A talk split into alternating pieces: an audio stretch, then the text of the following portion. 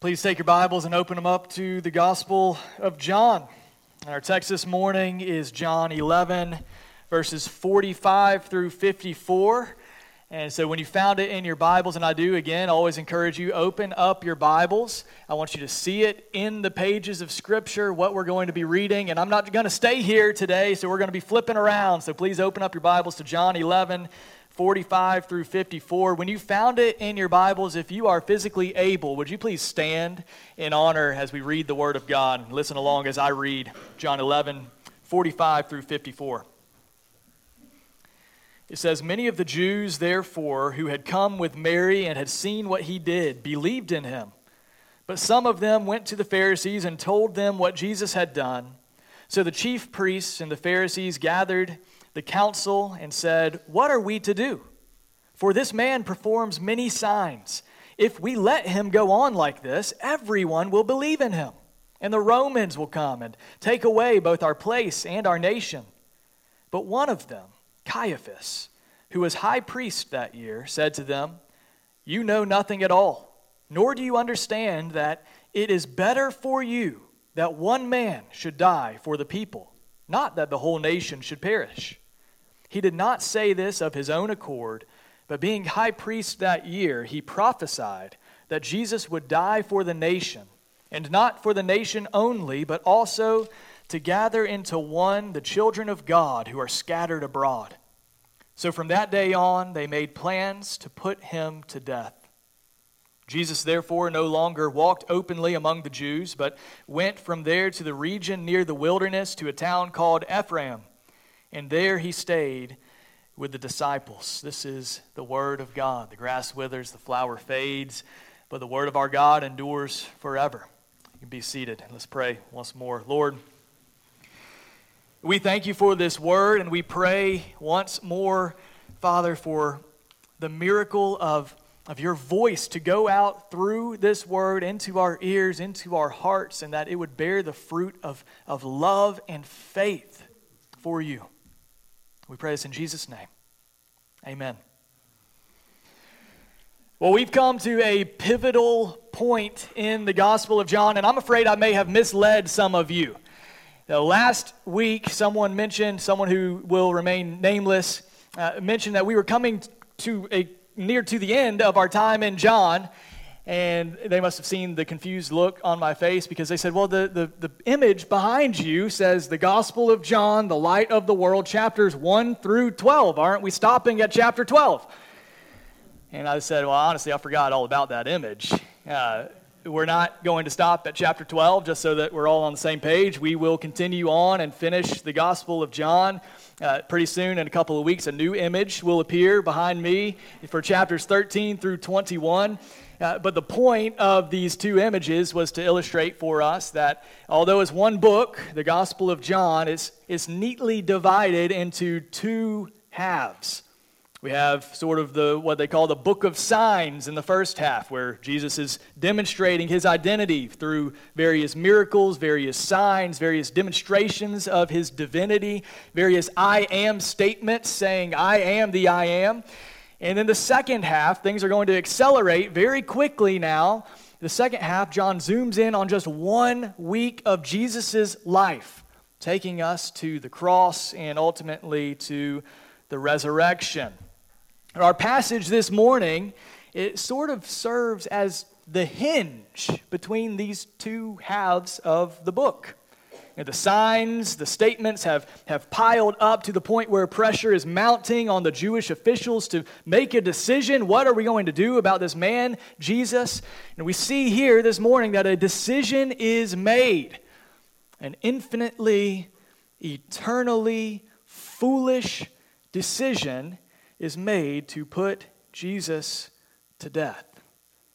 Our passage this morning, this is written record of the most foolish decision that's ever been made in the history of mankind.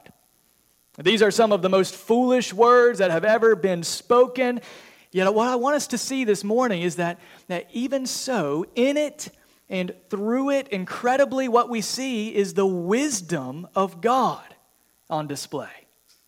What we're going to see is the wisdom of God triumphs over the foolishness of man. We're going to see this in two parts this morning. If you're taking notes, this will be our outline.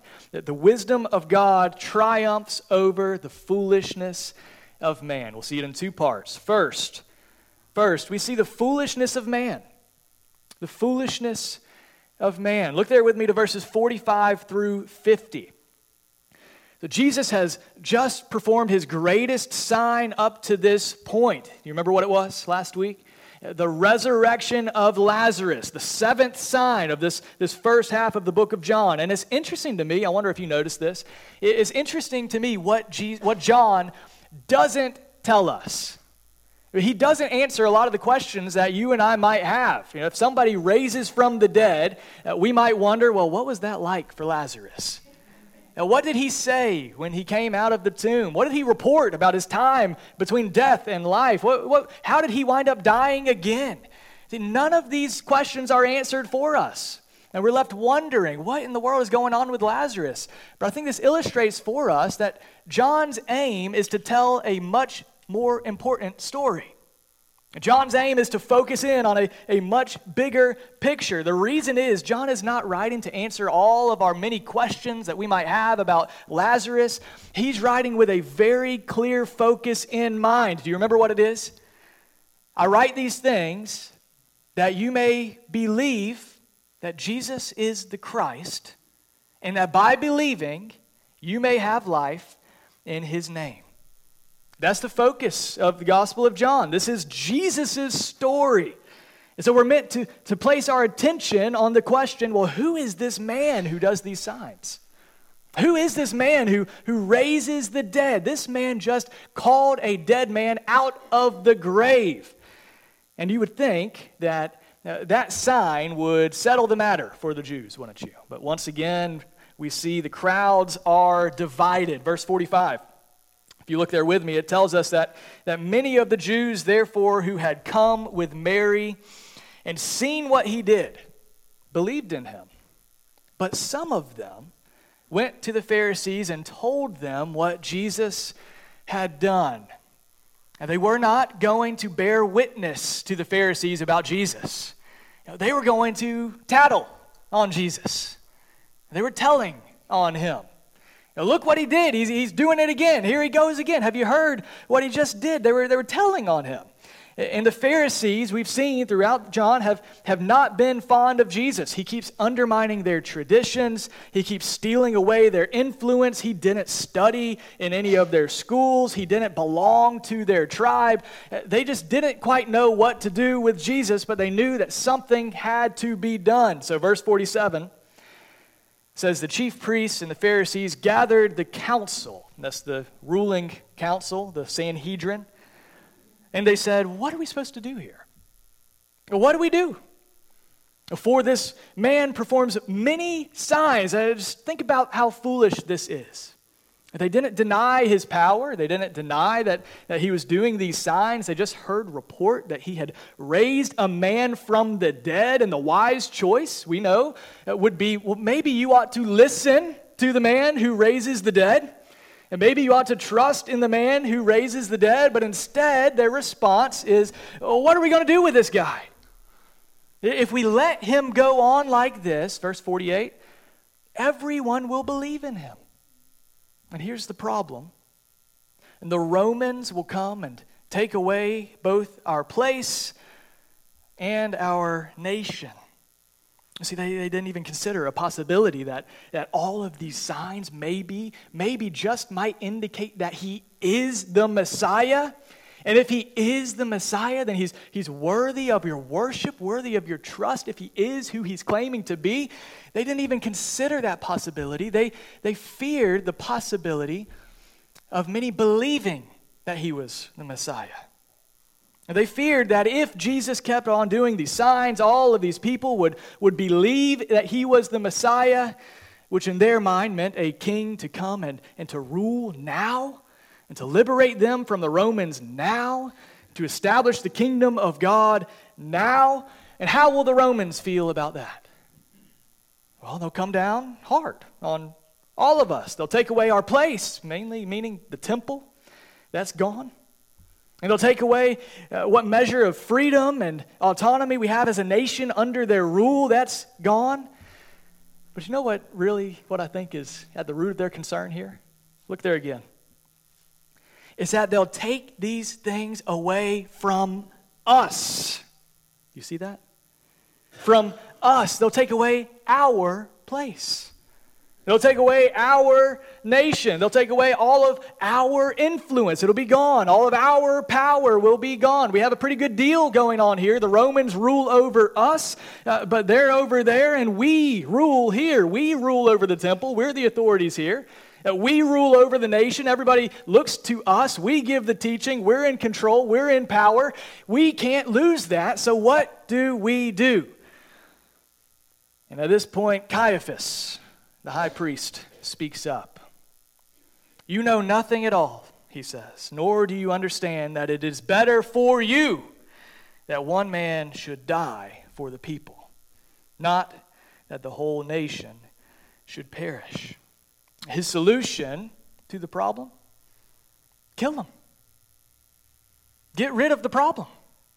It is better for you. It's better for us. Save your influence. Save the freedom we have. Save, save your pride. Let him die for our sake. You know, I have said some incredibly foolish things in my life, and I'm glad for my sake that most of them have not been recorded. And it makes me second guess uh, recording the sermons online and publishing them online. Uh, it makes me be very careful with the words that I speak up here. This is written record of the most foolish speech, the most foolish decision ever made. It is infinitely, eternally, disastrously foolish. But the truth is, what I want us to see here from this first section is that from time to time, every single one of us, all of us, are just like Caiaphas. How often do we fear man rather than we fear God? How often do we fear what we see and perceive as, as visible, obvious, external dangers and not fear the invisible, greater, greater power of God Himself? Now, Caiaphas was high priest, one of the, the highest spiritual offices in the land, yet there's no indication here of prayer. There's no indication of, of seeking the Lord, seeking His wisdom. He looks out at the obvious physical dangers, social dangers, political dangers around him, and he chooses instead, foolishly, to play it safe. How often do you and I do the very same thing? You know, the, the, truth is, you and I often, we're not in, in positions where we are physically persecuted for our faith, are we? You know, that time may come, but right now, where we live and, and the situation that we're in, most of us are pretty comfortable. And the worst that we tend to face is maybe social exclusion. And maybe somebody might, uh, might not like us because of what we say. And maybe we might be excluded from the group. Maybe, maybe we might be rejected. Maybe we, we might get made fun of. Maybe we might not be liked. But you know, so often we weigh these dangers, and instead of, of trusting and fearing the Lord, we instead choose to play it safe.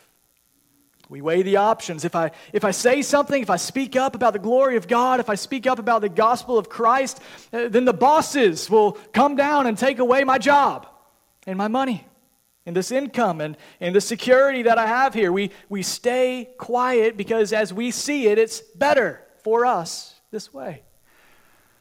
And we know this is very small, isn't it, compared to the challenges that our brothers and sisters face throughout the rest of the world. I mean, can you imagine the dangers that our brothers and sisters in Christ face in, in Sudan and in Pakistan and in Somalia, and in North Korea. Eh, do we realize there are Christians in these places?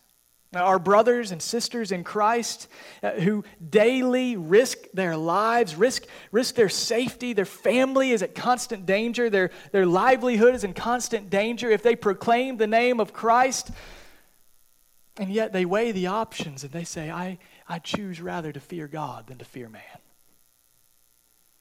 And to our physical eyes, this sounds risky, it sounds dangerous, even foolish, but the truth is, it is infinitely more foolish to fear man and play it safe than it is to fear God. Living in the fear of God is the safest place that you can be, no matter what man may do to you. This is why we're told, and Jesus tells us, uh, do not fear those who kill the body but cannot kill the soul. Rather, fear him who can destroy both body and soul in hell. I'm afraid far too often we fear man more than we fear God. But not only this, we also, like Caiaphas, we, we crave the praise of man more than we crave the approval of God. We crave and desire the approval and praise of man more than the approval of God. Caiaphas believed that it was better for them that Jesus die, not just because of the physical dangers that might come against them, uh, but because he didn't want to risk losing the praise and the attention and the adoration of man. It's not lost on me that, that this was, again, supposed to be the highest religious office in the nation. Caiaphas was one of the premier religious leaders, the high priest. He was supposed to be the one who sought the favor of God on behalf of the people, but instead, what did he do? He craved the favor of man and denied and rejected God Himself. It is so easy to do that as a pastor. Uh, you should know. Because in pastoring people, you are, are inevitably going to come across situations where, where you need to speak the truth into someone's life. And sometimes you know what the Word of God says. You, you see the situation. You love this person. You want to help them through it. You want to encourage them with the Word of God. But you know what the temptation is? Well, they might not like what I have to say. And I might risk losing some influence in their life. They might not like me anymore if I speak the truth clearly to them, so maybe I'll play it safe and remain silent. And those pressures are there. But it's not just for pastors, is it? And those pressures, I believe, are there for all of us. Our commitment to one another as a church family is to love one another with the truth is to help one another live in light of the truth. We need one another's influence and voice and input and help and encouragement into our life. That's not always easy to do, is it? And how often do we, like Caiaphas, just choose instead to, to protect relationships, protect influence? We want to, to cater to the approval of others, and so we weigh the dangers and choose to play it safe. Caiaphas and you know, the chief priest and the Pharisees, the council, they failed. You see, they valued safety and, and influence and power over the glory of God. This passage is a front row seat to the most foolish decision that has ever been made. And yet, in God's wise providence, it's also a front row seat to the incredible wisdom of God. And we see this in our second point this morning in verses 51 through 54. Second, we see the wisdom of God. Uh, in this foolish statement, through the most foolish statement ever made, the decision to put Jesus to death, God had an infinitely wise and glorious purpose. Look there to verse 51. John John gives us insight here. He provides some commentary to this statement that Caiaphas has just made. And he says in verse 51, he says, Caiaphas, he did not say this of his own accord, but being high priest that year, he prophesied that Jesus would die for the nation. And not for the nation only, but also to gather into one the children of God who are scattered abroad. So from that day on, they made plans to put him to death. See, amazingly, this incredibly foolish statement of Caiaphas was a prophecy. Now, Caiaphas was not a prophet. A prophet in the Old Testament, they were those who received the word of the Lord, functioned as a mouthpiece of God for the people. Caiaphas was not a prophet. He had no intentions of being a prophet. He did not even he was not even aware that this was a prophetic statement that flowed out of his lips. And his plans were to put an end to Jesus and his ministry. And so that no one would ever follow him or believe in him anymore. His aim was to stop this man from gaining influence but in the wisdom of God, this foolishness was prophetic of something much, much bigger, much grander than Caiaphas ever imagined. And in the sovereignty of God, his infinitely foolish plan played right in line with God's infinitely wise plan to send his son to live and to die in the place of the children of God. This is stunning, isn't it? That we are are face to face here with the depths of the, the interplay between divine sovereignty and human responsibility. Divine sovereignty and human responsibility. We believe both. The Bible proclaims both. We believe that, that God is sovereign, meaning he is absolutely, totally, completely, entirely in control. To be sovereign means that nothing has ever happened or ever will happen that is outside of his sovereign reign and rule. We believe God is totally sovereign. And we believe that humans, you, me, Caiaphas, everyone, we are responsible for our words, for our thoughts, for our actions, for all of our foolishness. This is a, a, a biblical tension, isn't it?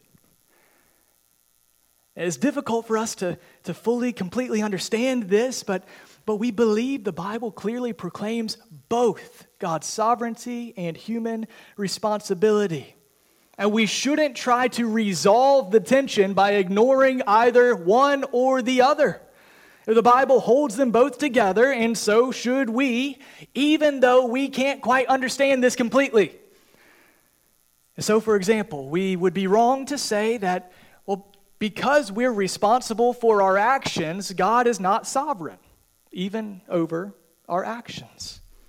That somehow we live and we think and we act outside of the sovereignty of God. Uh, that God is just uh, waiting and responding and bringing good out of our bad, foolish choices. That's not what's happening here, is it?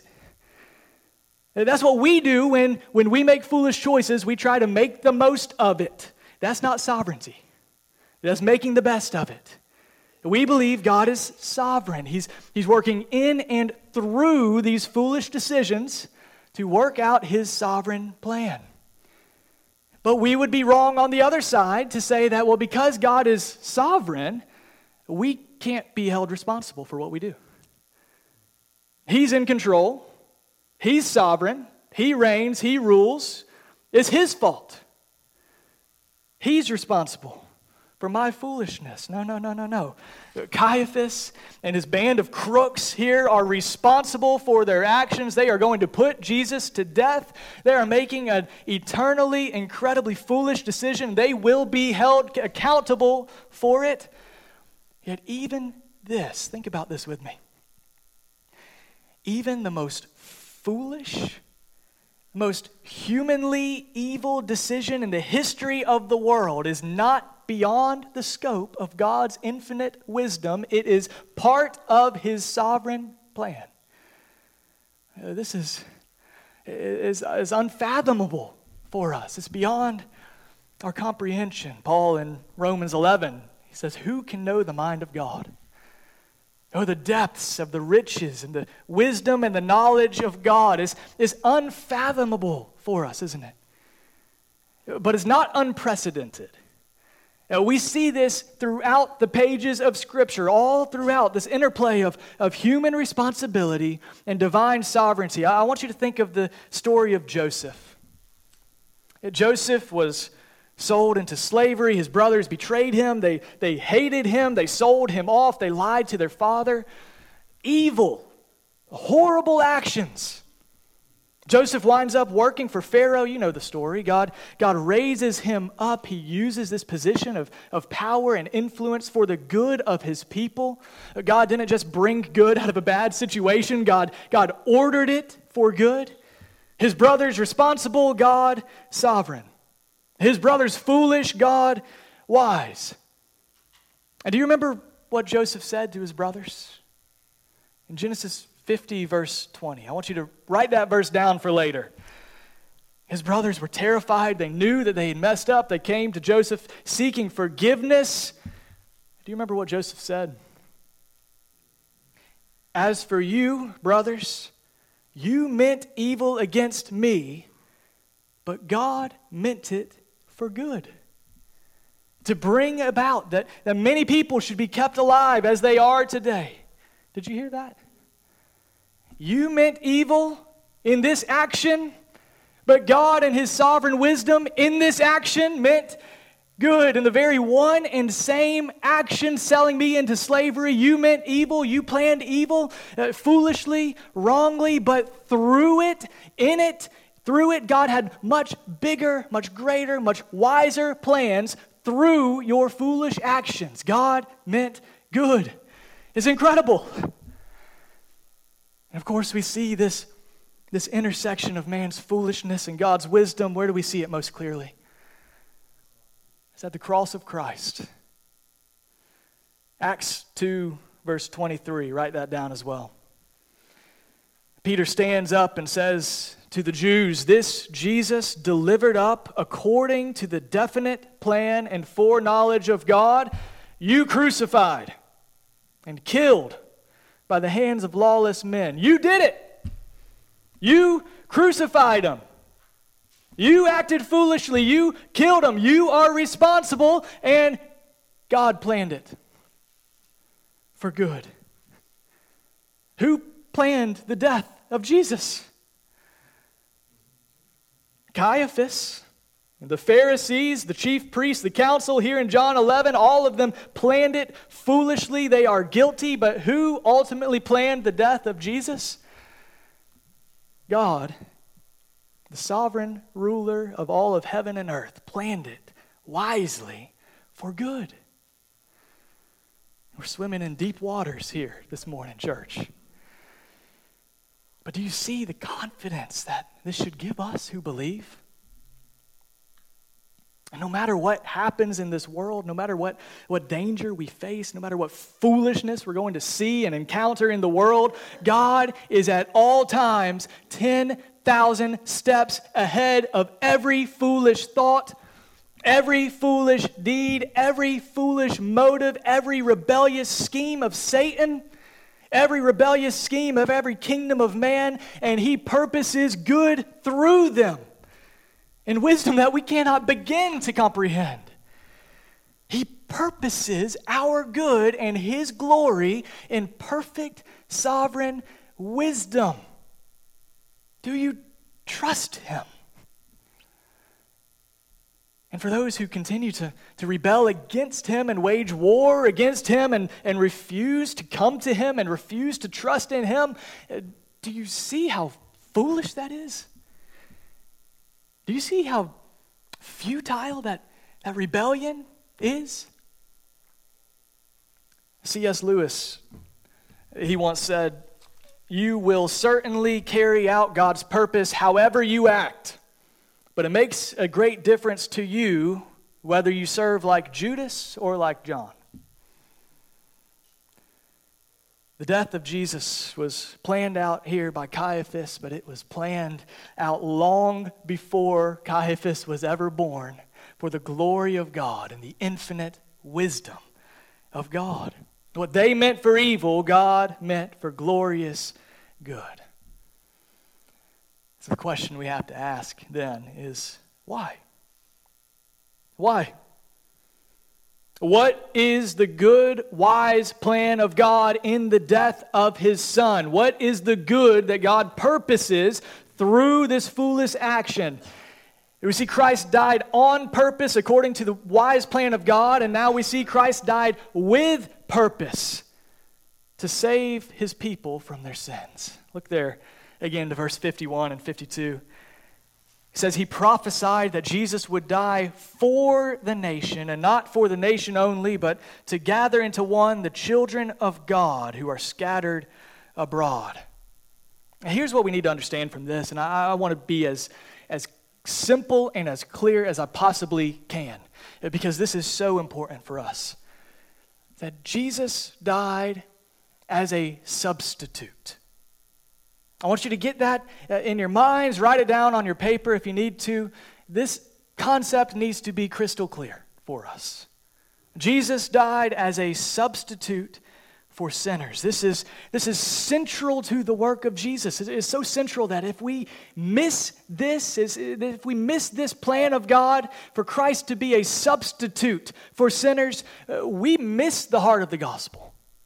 We cannot understand the heart of the gospel apart from this. We know what a substitute is, don't we?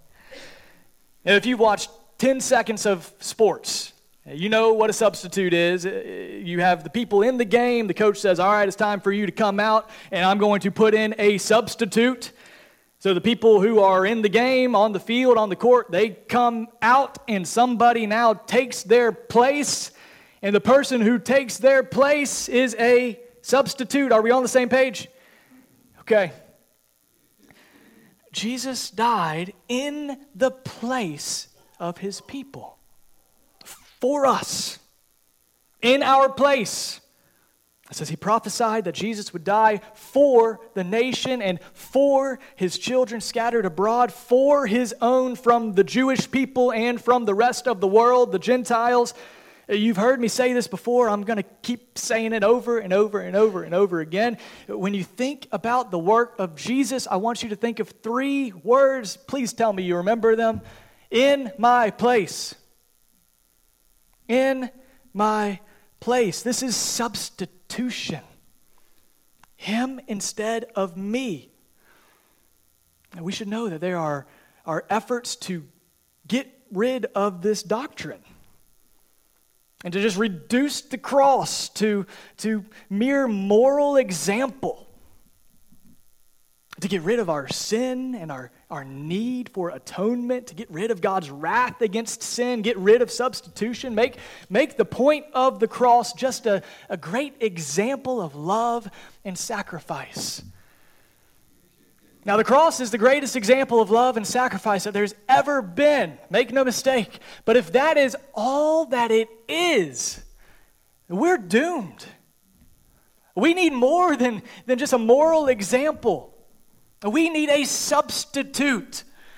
We need atonement. We need somebody to take our place and to take the wrath of God off of us so that we might be able to be in right relationship with Him. God didn't send Jesus just to be a teacher, primarily. He sent Christ to be a substitute. John the Baptist already told us this, didn't he? You remember what he said at the beginning of, of John? Behold the, help me. Behold the Lamb of God who does what?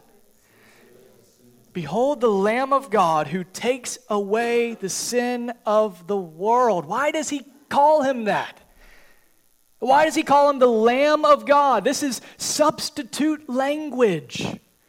This is sacrifice language. Under the old covenant, God made it possible for his people to have their sins forgiven through this system of sacrifice. The priest offered up the sacrifice on the altar. Why? Because God is just and sin must be judged. And so he provided out of his heart of mercy and grace a system where God can judge their sin through a sacrifice, through a substitute. Rather than pouring out his wrath on them, he pours out his wrath on the substitute in their place. That was a temporary solution, wasn't it? And God's wise plan from the beginning of time was to create and perfect a people for himself, to bring them to himself, to purify a people for his own possession. And how would he do it? He would send his son to be a substitutionary sacrifice, to take away our sin, to bear the wrath of God in our place. Jesus is the Lamb of God who takes away the sin of the world. Substitution, we have to see this, church, is at the very heart of the gospel. If you lose this, we lose it all. Just so you see, I'm not crazy. Uh, let's flip to a few other places. We see it in the Bible. You can write these down. If you're fast, you can flip along with me. 1 Peter 3:18. I just want you to listen. Have your ears tuned in to this language of substitution, okay? 1 Peter 3:18 says, "For Christ also suffered once for sins, the righteous for the unrighteous, that he might bring us to God." Do you hear it? Christ also suffered once for sins. Whose sins? Not his the righteous for the unrighteous, in the place of the unrighteous, as a substitute for the unrighteous. Why? That he might bring the unrighteous to God. 2 Corinthians 5:21 there may not be a more beautiful verse in the entire Bible. Memorize this verse. For our sake he, God, made him, Jesus, to be sin who knew no sin, so that in him we might become the righteousness of God. For our sake, God made the perfect, innocent, spotless Lamb of God, Son of God, to be sin, so that in him, by his sacrifice, we might become the very righteousness of God. He takes our place, we take His place, the most gloriously unfair deal in the history of mankind. Praise God. Hebrews 9:28 Christ having been offered once to bear the sins of many. You hear that? Why? To bear the sins of many he will appear a second time, not to deal with sin, he's already done that, but to save those who are eagerly waiting for him. One more. This one from the Old Testament. We read it this morning. I hope you heard from Isaiah 53 that language of, of substitution. 700 years before the birth of Jesus. Listen to this from Isaiah 53. Surely he has borne our griefs and carried our sorrows. Yet we esteemed him stricken, smitten by God, and afflicted. But he was pierced for our transgressions, he was crushed for our iniquities. Upon him was the chastisement that brought us peace, and with his wounds we are healed. All we like sheep have gone astray. We have turned everyone to his own way, and the Lord has laid on him in our place as a substitute. Instead of us, the Lord has laid on him the iniquity of us all. The death of Jesus was no tragic accident, church. He died on purpose, according to the wisdom and the plan of a sovereign God. And he died with purpose in the place of his own to gather into one the children of God. What unfathomable grace and wisdom. Why does this matter for us, church, as we close? For one, if you have not trusted in Christ, you should know you still bear your sin. It's you or the substitute. Sin will be judged, sin will be addressed. It's either you or him, but praise God, there is a substitute willing and available to take the weight of your sin off of your shoulders and bear the punishment that you have earned so that you can go free. Would you trust in him? And for us who have trusted in this perfect provision. This, this is unbelievably good news for us, church. Amen? Amen? It means we are totally forgiven from our sin. When Jesus says the words, it is finished, it's done. That means it is done for any who trust in him by faith. The verdict is in. Judgment has been declared and, and poured out on Christ in our place. We can't work our way into the good graces of God. We no longer have to try to, to labor to earn any privilege or favor with God. This is where the Catholics just miss it. The atoning work of Christ is finished and is ours completely by faith alone. We are made one with God through the atoning blood of Jesus Christ. But not just one with God. We're also made one with one another. Look back to verse 52 one more time. I love verse 52, don't you? It says, Jesus died for the nation, that is, for the Jews first. He died for those Jews who would trust him and come out of that Jewish sheep pen, hear the voice of their shepherd, and, and come into this one new flock called the church. But not just for the Jews, he would die to gather into one people, the children of God, scattered abroad throughout the world. Children of God who would hear the voice of their shepherd and, and believe from Jerusalem to Judea to Samaria to the uttermost ends of the world, even all the way here to all and all.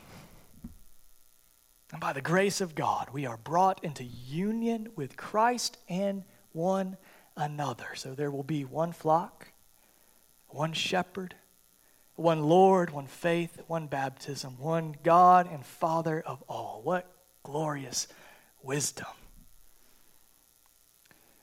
Do you love the family of God? Do you cherish the bride of Christ? Jesus did not just die for individual scattered people, He died to make one a glorious body of Christ.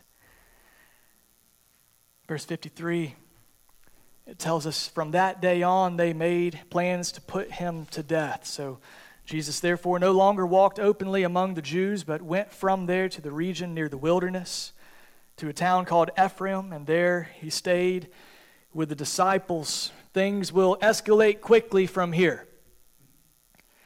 He will not avoid their plans for long. The foolish plan of man and the wise plan of God ultimately will meet again at the cross of Christ. And who do you think will come out on top? Christ Jesus will give himself into the hands of man he will lay down his life, he will commit his spirit into the hands of the Father, and he will rise again from the grave. He will conquer sin and death. He will ascend into the right hand of the Father, and he will come again and he will reign. And the foolishness of man will be defeated and triumphed over by the wisdom of God. Let's pray. Lord, we thank you for your glorious wisdom that is so far beyond our comprehension.